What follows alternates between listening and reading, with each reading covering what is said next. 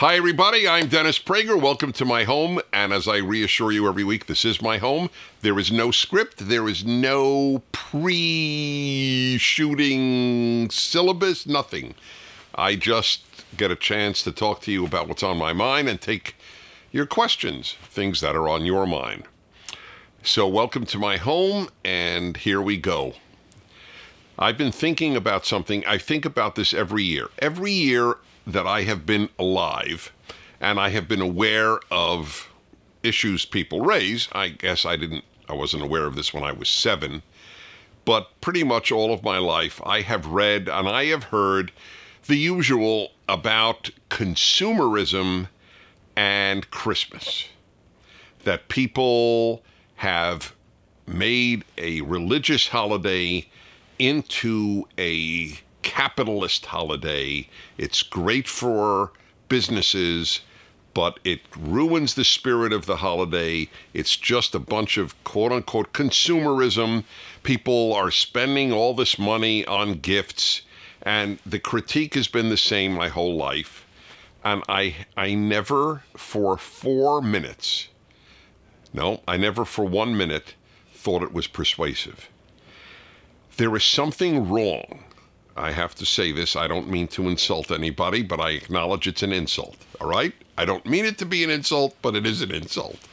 There's something wrong with you if you think there is something wrong in buying people gifts.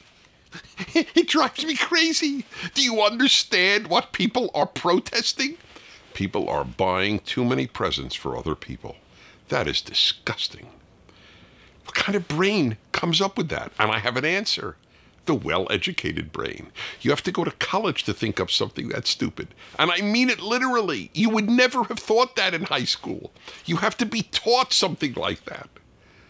People are going out and thinking, gee, what would Aunt Jenny like? That's disgusting, isn't it? I mean, think about how awful that is. That you might be thinking that way. That grandparents are thinking, what would really make my grandchild happy? Can you think of anything more awful? My God, it's the epitome of capitalist uh, selfishness. Uh, I'm, be- uh, I'm, of course, being sarcastic, but th- th- that's what they're saying. When, when, when you understand what is involved, how could you possibly be opposed to it? People are spending their money to try to make people in their lives, friends and relatives, happy with a gift. So I've, I have asked all these years that I have broadcast, and almost every year I have broadcast one of my hours prior to Christmas. I have I have asked people, so what is your ideal? That people not buy anything for anybody? Is what is your ideal? What is better? This is a classic example of people who are not grateful for the for the present and they make up some image of some future glorious vision, which is preposterous. Why is that even glorious? Yes, we are a much better society than they used to be. Oh, in America, they used to buy, could you believe it? They used to buy people presents for Christmas. But now we don't. We are a better people for it. That's what, that's what people must imagine. This is this is what we have come to, where it's like the miserable and the cheap are dictating the narrative of our time. Because you have to be slightly unhappy and slightly cheap to think that it's a beautiful thing not to get people gifts. Then there's the religious, uh, the religious one. It uh, this is not what Jesus had in mind. Now, I admit I'm a Jew. I'm not a Christian. I admit it. Uh, I'm not admit it. I mean, it's just a fact. but uh, so you may say, who are you to comment on another religion? The only answer I have to that is I'm very pro Christian, as Christians know. So this comes from a good place. So while it is not possible to know if I really directed the question, if one directed the question to Jesus, what the answer would be, it's hard for me to believe that he would think it's ugly that people buy gifts on his birthday. How would you feel if people bought gifts to honor your birthday? I think you'd feel pretty good about it. right? I mean, let's let's let's just imagine for a moment that religion has common sense. I've I've often said about religious people, and I am a religious person. I've often said that the most her- heretical belief that I have is God has common sense, because so many religious people may they they make this picture of God that has no common sense. Just substitute you for a moment for God or for Jesus if you're a Christian and say, what would honor me on my birthday? If people bought presents for others, people that they love, or if people did not buy presents for people that they love? Which would be a greater honor for my birthday? So the, the religious question is absurd. And I'll give it from my own religion. In, in a Hanukkah, Hanukkah without gifts what would the kids do? The kids would go out of their minds. You think they're going to get high just on lighting candles? This notion that, oh, we have to just convey the, the deep religious essence of the holiday. Of course, you have to convey the deep religious essence of the holiday. But why does getting gifts knock it out? Maybe it makes it fun, and making religion fun for children is a great way to keep them religious. Woe unto the religious home that does not bring laughter and smiles to its children. What do you think I looked forward to as a kid for Hanukkah? Lighting candles? Uh uh, not quite. It was not a big thrill. All right, it is today because I know what it's about and I love doing it, etc. But I'm not a kid. When I was a kid, getting the gift what will my parents get me for Hanukkah was the only question I asked. Not what color candles will we be lighting. It never crossed my mind. All I cared about was what will the gift be. As I got older, I understood the profound meaning of Hanukkah. It saved monotheism.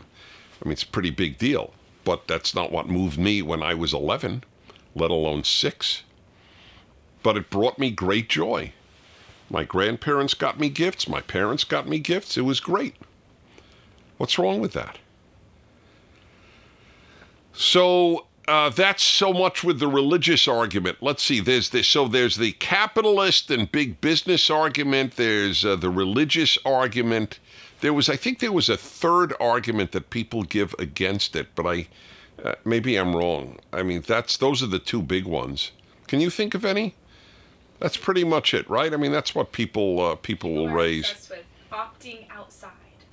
Opting outside. To be in nature. That's that's to be in nature. Yeah. You mean, and they're, so they're not giving? Well, you can't. You can give gifts outside. Like on Black Friday. Uh, uh oh, I see. Outside instead of gift gifts. Okay, that's a little too uh, over my head. I, I I think that those those pretty much cover uh, what uh, what people say. Oh, yes, I, I know this is not an objection, but this is one of my favorite lines. You know what I don't like? I, I have a real uh, distaste for make believe in in the sense that I, I think adults should live in reality. We should address reality for what it is. People live according let's like socialism is beautiful and capitalism is, is ugly. It's based on non-reality. In reality only capitalism has ever gotten people out of poverty. Only. All right?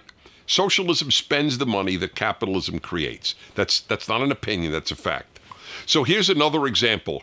It's it's it's uh, it's the thought that counts when people talk about presents. And you know what? That's sometimes true and sometimes, most of the time, it's not true. Let's be honest. Uh, if somebody gave you a dollar for Hanukkah or Christmas, and I doubt that you would say, well, it's the thought that counts. It might be if the dollar were given by an impoverished relative. And I'm not being cute. I could understand that then. But generally speaking, it's not true. I remember this is, see, I've learned a lot. When you talk to millions of people all the time, you learn a lot. So there was a woman who called me, this was years ago. She said she was a grandmother, and she's, Dennis, I give my grandchildren every, uh, for their, I use either birthday or Christmas, I don't remember which. I think birthday. I give my grandchildren on their birthday something from my heart. I was thinking, hmm, what might that be? And she said, I write them a poem. And that means much more than any gift that I could give them. And I remember telling her, wrong. That's just not true. a, gift would be more appreciated than your poem. That's just a fact. That's not even my opinion. We're back to facts. If you gave a poem along with a gift, that's that's a separate issue. It means more to you, your poem, but it doesn't mean more to them. The purpose of a present is to be meaningful to the recipient, not the giver. This is sort of elementary logic, right? Uh, if it, it, it, would be like me giving uh, a, a friend for uh, for his birthday uh, a beautiful box of cigars, and but he doesn't smoke. I'm choking myself up. If you give me a beautiful box of cigars, it's very meaningful because I smoke cigars. But if you give somebody who doesn't smoke cigars, even if it's the most wonderful brand, in a beautiful box, it's irrelevant. It, it means it doesn't mean anything to them. That's what matters. This notion, the thought, it's the thought that counts. Let me let me tell you, first of all, the thought and the amount of money are not unrelated. If somebody if I mean, let's that's to be honest. If somebody gets you an expensive gift or a cheap gift, you, of course you're more moved by the expensive gift. Unless, I mean, we're not talking about a billionaire who's gotten you an expensive gift to show that they're a billionaire. All right, let's let's talk in the in real life. In real life, if somebody went the extra uh, nine yards or extra yard, as it were, and bought you something that is relatively expensive versus something that's very cheap, of course you will appreciate the expensive thing more. That's natural. There's nothing wrong with that. This is real life doesn't make you bad. It doesn't make you uh, uh, uh, selfish. It makes you real.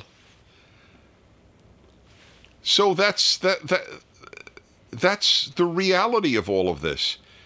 When when people a, a guy called me, I, I did this on my radio show.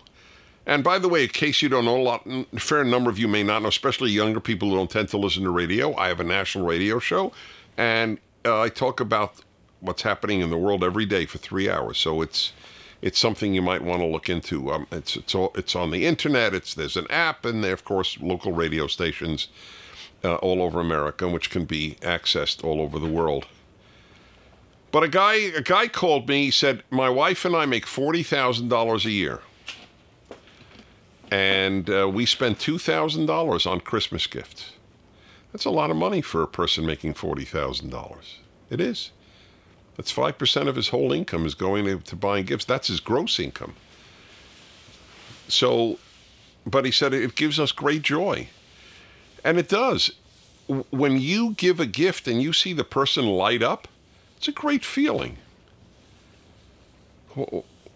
Why would anybody, back to my original point, why would anybody think ill of gift giving? So that's my uh, that's my case uh, on its behalf. Okay, time for your Q and A. No, your Q, my A. Your questions, my answers, if in fact I have an answer for it. Matt, 22, Vienna, Georgia. Hi, Dennis. Hi, Matt. I am a Baptist, but I want to know what you think of Pope Francis changing the line in the Lord's Prayer from lead us not into temptation to abandon us not when in when not wait abandon us not when in temptation. Let me repeat that. The lord's prayer lead us not into temptation just about everybody knows that. Two abandon us not when in temptation.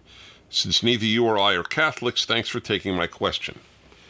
So um, i have a, a few things to say about this. First the truth is the change makes sense Again, let's be real.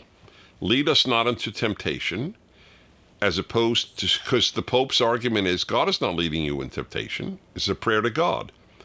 So, but of course, it's not an assumption that God is, it's that don't let us really into temptation. That's what the original meaning would be, I, I would assume. But an, an but but abandon us not when in temptation is a very is a very nice change.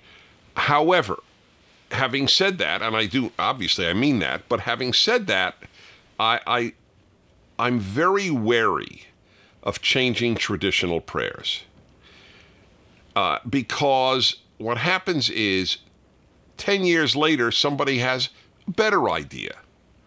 And then 10 years later, someone has a better idea.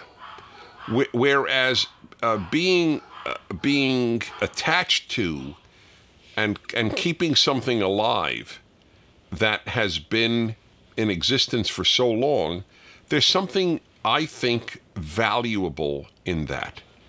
In my religion, Judaism, uh, the the non-orthodox movements, the refor- called Reform and Conservative, they changed a lot of prayers. So, for example, the the, the basic prayer three times a day in Judaism uh, includes the prayer, uh, "Blessed are you, God." Um, let's see, um, the God of Abraham, the God of Isaac, the God of Jacob. Right? That's the not right. I'm, I'm like I'm asking you if it's right. it's cute.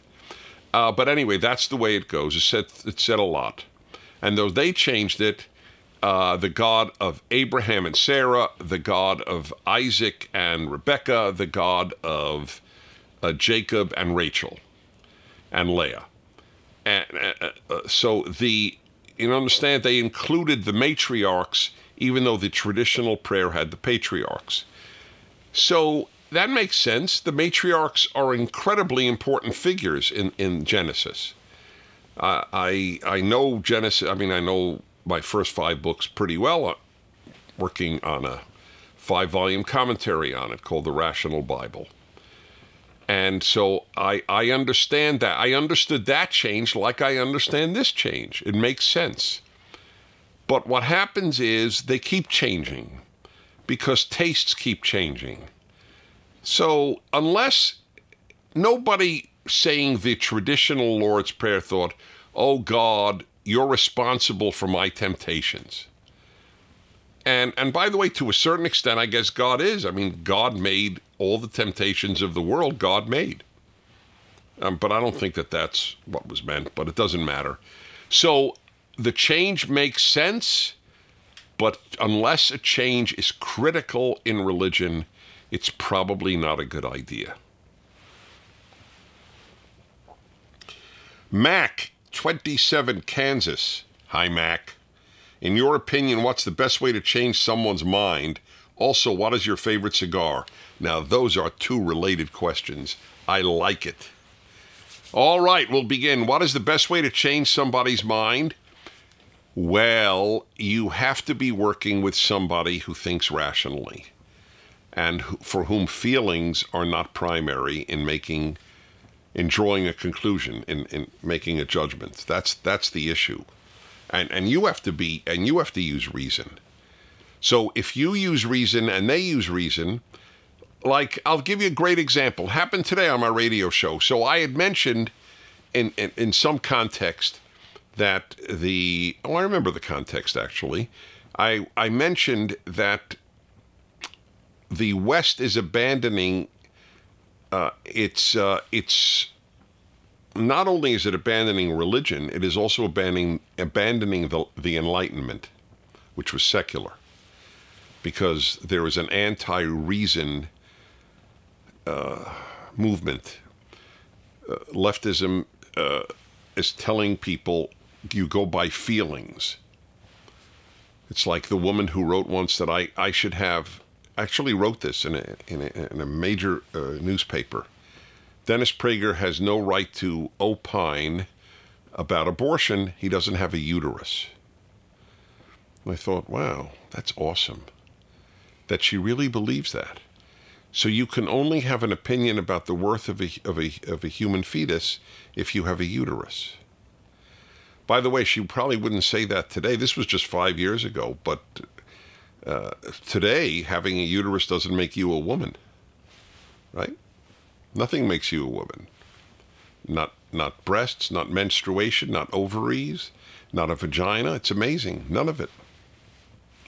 You are what you feel. That's a perfect example. Feeling is everything. There is no objective reality, it's all feeling. So I said we're not only rejecting the religious foundations of the West, we're, we're rejecting the Enlightenment secular foundations because it was the age of reason. It's feelings today. So they're known as Jerusalem and Athens. Athens, from Athens, we got the logic, reason, philosophy basis, and from uh, Jerusalem, we got the morality basis. So a guy calls me up and said, Dennis, you forgot Rome. And I said to the guy, You're 100% right. I did forget Rome because it's absolutely right. Uh, with uh, from from Rome, uh, the, you know, we got Western religion, obviously through the Catholic Church, and uh, Roman law. Uh, so you're you're you're absolutely right. And the guy goes, "Oh, that that's all I had to say." I said, "That's all you had to say. You were right." He cracked up. So if he's rational and I'm rational, if so, you ask, that's the best way to change people's minds. If you're rational and they're rational, you can do it. Uh, but if you're not rational or they're not rational, it's a lot harder. What I have found, the most effective thing that I have found, is my my motto. I prefer clarity to agreement. To work with somebody that you that you differ with and say, look, let's instead of arguing, let's just let's just establish where we differ. That's very that's very helpful. Because then a person is am I really do I really differ or is that really what I'm saying? That's very effective. My favorite cigar, if it's from Nicaragua and it's strong, it tends to be my favorite cigar. I am not a fan of Cuban cigars, not because Cuba is a, a communist country. Nicaragua is essentially a communist country too, under the Sandinistas, so it has nothing to do with politics. It's just uh, I think Nicaragua has surpassed it. Honduras makes great cigars, and so does Dominican Republic, but Nicaragua is my favorite. Sam, 39, Simi Valley, California. If Winston Churchill was alive today, were still alive, what would you say to him? I would say you were a great man, sir, and this age is not appreciating you properly. And I, I have proof of that. The what was the name of the, the astronaut? Scott Kelly? What what was his name? The one with the space station. He's very popular. Anyway, he uh, he sent out a tweet about a month ago he he wanted Americans to come together, so he said, "In victory, show show uh, magnanimity," something like that. It's a very sweet tweet. Uh, oh, oh, excuse me. He said, "As the great, as the great 20th century British leader Winston Churchill said, in ma- in, in in in victory, show magnanimity," and he was uh, lambasted by the left, who hate Churchill uh, because they said Churchill was a racist. And uh, the the it, the the point I made on the radio it was so depressing was everything good the left tears down everything. Churchill is just the latest example. I didn't even know that they were tearing down Churchill. But everybody, the, the founders of the United States were torn down. Churchill is torn down. Uh, religion is torn down. The Boy Scouts are torn down. The arts are torn down. Everything is torn down. It's like a giant wrecking ball to civilization from the left. Not liberals, but from the left. Churchill was a great man.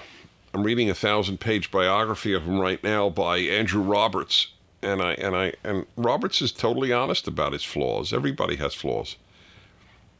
He defended the British Empire, so this is why they call him racist, and because they say that he he he wouldn't feed the the people in West Bengal and India during their famine because they weren't white.